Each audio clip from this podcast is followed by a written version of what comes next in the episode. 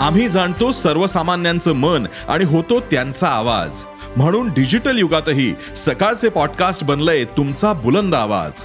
ऐकायला विसरू नका सकाळच्या बातम्या रोज सकाळी सहाला. ई सकाळ डॉट कॉम आणि भारतातील सगळ्या अग्रेसर पॉडकास्ट स्ट्रीमिंग प्लॅटफॉर्म्सवर उपलब्ध.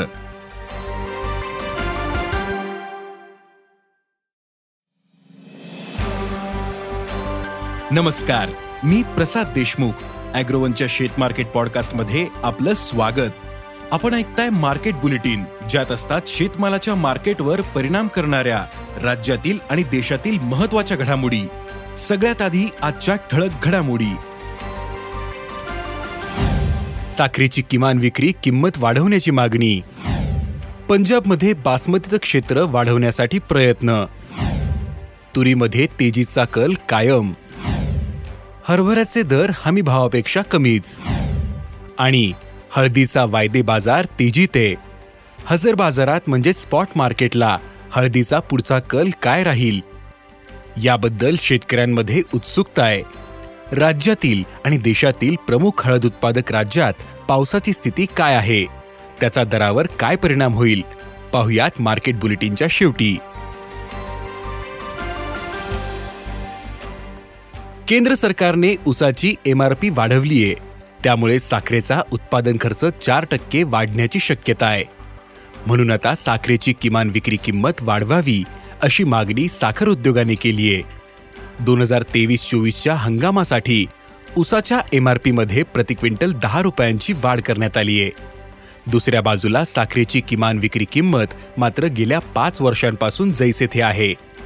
केंद्र सरकारने दोन हजार अठरा एकोणीसमध्ये साखरेची किमान किंमत एकतीस रुपये प्रति किलो ठरवली होती. आजता गायत ती कायम असल्याने साखर उत्पादनाचं गणित जुळत नसल्याचं उद्योगांचं म्हणणं आहे. राष्ट्रीय सहकारी साखर कारखाना महासंघाने साखरेची किमान किंमत एकोणचाळीस पॉईंट सत्तर रुपये करण्याची मागणी केली आहे तर इस्माने अडतीस रुपये किमतीची मागणी केली आहे पंजाबमध्ये परंपरागत भाताची लागवड कमी करून बासमतीचं क्षेत्र वाढवण्यासाठी राज्य सरकार प्रयत्न करतंय. परंपरागत भात लागवडीसाठी पाणी मोठ्या प्रमाणावर लागतं. त्यामुळे शेतकऱ्यांनी पर्यायी पिकं घ्यावीत असा सरकारचा आग्रह आहे. त्या दृष्टीनं पंजाब सरकार बासमती कापूस आणि कडधान्य पिकांना प्रोत्साहन देतंय.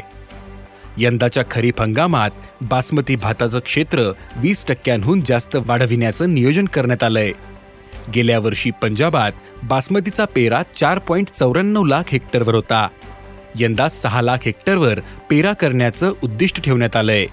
राज्य सरकार बासमतीला प्रति क्विंटल सव्वीसशे ते अठ्ठावीसशे रुपये आधारभूत किंमत देण्याची शक्यता आहे.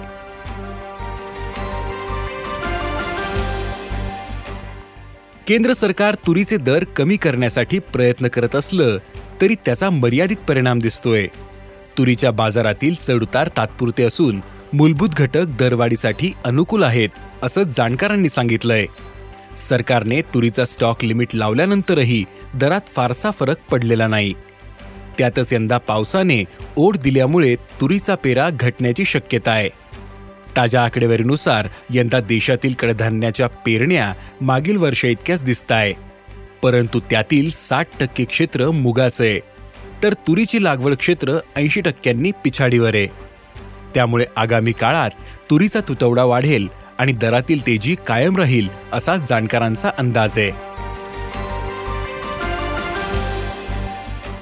हरभराची प्रमुख बाजारपेठ असलेल्या अकोल्यात भाव काही प्रमाणात वाढलेत. परंतु अजूनही हमीभावापेक्षा कमीच दर मिळतोय. हरभऱ्याचा हमीभाव हरभऱ्याचा हमीभाव प्रति क्विंटल पाच हजार तीनशे पस्तीस रुपये. परंतु जून महिन्यात हरभऱ्याला चार हजार आठशे ते पाच हजार दोनशे रुपयांच्या दरम्यान दर मिळाला. देशातील प्रमुख बाजारांमध्ये हरभऱ्याबद्दल संमिश्र चित्र दिसतंय. एकीकडे आवक कमी झाल्यामुळे मागणीप्रमाणे हरभरा मिळत नसल्याचं व्यापारी सांगतायत. तर दुसरीकडे सरकारच्या हस्तक्षेपामुळे भाव नरमलेत. सरकार आपल्याकडील शिल्लक साठ्यातील हरभरा बाजारात विकत असल्यानं दर दबावात आहेत. हळदीच्या दरातील तेजी कायम आहे. परंतु हळदीचे हजर बाजारातील भाव आणि वायदे बाजारातील भाव यात तफावत आहे. मागील आठवड्याअखेर ऑगस्ट वायदे सोळा महिन्यांनंतर प्रथमच दहा हजार रुपयांची पातळी ओलांडून गेले. एन सी डी एक्सवर निजामाबाद आणि सांगली बाजारात हळदीच्या स्पॉट किमती गेल्या सप्ताहात आठ हजार दोनशे एकोणसाठ रुपयांवर गेले. या सप्ताहात त्या आठ हजार सहाशे दहावर आल्या आहेत. ऑगस्ट फ्युचर किमती पाच पॉईंट आठ टक्क्यांनी वाढून नऊ हजार आठशे अठ्ठावन्नवर आल्या आहेत. ऑक्टोबर फ्युचर किमती पहिल्यांदाच दहा हजार तीनशे सहा रुपयांवर गेल्या आहेत. डिसेंबर भाव दहा हजार सातशे चोपन्न रुपये.